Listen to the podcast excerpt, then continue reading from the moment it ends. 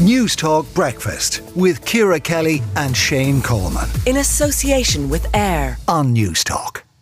Many Irish people are in denial about their drinking habits, with a large share of binge drinkers not believing that they have consumed dangerous levels of alcohol. That's according to new research from the Health Research Board. Chairman of the Communications Clinic, Terry Prone, is with us now. Terry, uh, we've heard this before, haven't we? Well, I would have heard it 40 years ago when we were commissioned to do um, a, health, a public health campaign about alcohol. And I saw the research at the time, and the research at the time said that people describe themselves, the majority of people describe themselves as moderate drinkers.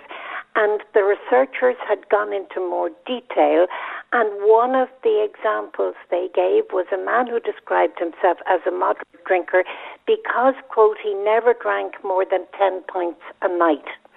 This level of denial has been going on for 40 years. Not only has it not been halted or corrected by public health education campaigns, but it has got immeasurably worse, Jonathan. Mm, the HRB said that their findings suggest people tend to underreport or underestimate how much alcohol they drink. And, and to do that, they looked at alcohol sales figures versus the results of alcohol consumption surveys. So we're not even paying attention to what we're putting in our shopping trolleys.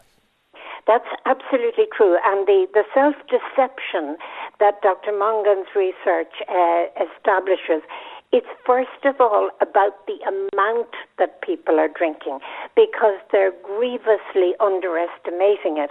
But in addition, the self deception includes the reason that people are drinking, the effect that it has, and the understanding of long term consequences.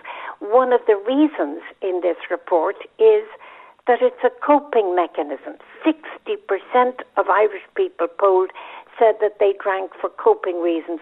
This is ludicrous because we know all of the research establishes that alcohol ingestion actually harms your capacity to cope with stress, bereavement, whatever it is. And yet that notion, oh, I'll have a glass of wine and it'll it'll solve my problems after the stress of the week, that notion still obtains. Terry Prone, thanks very much for joining us. 21 Newstalk Breakfast with Ciara Kelly and Shane Coleman. In association with AIR. Weekday mornings at 7 on Newstalk.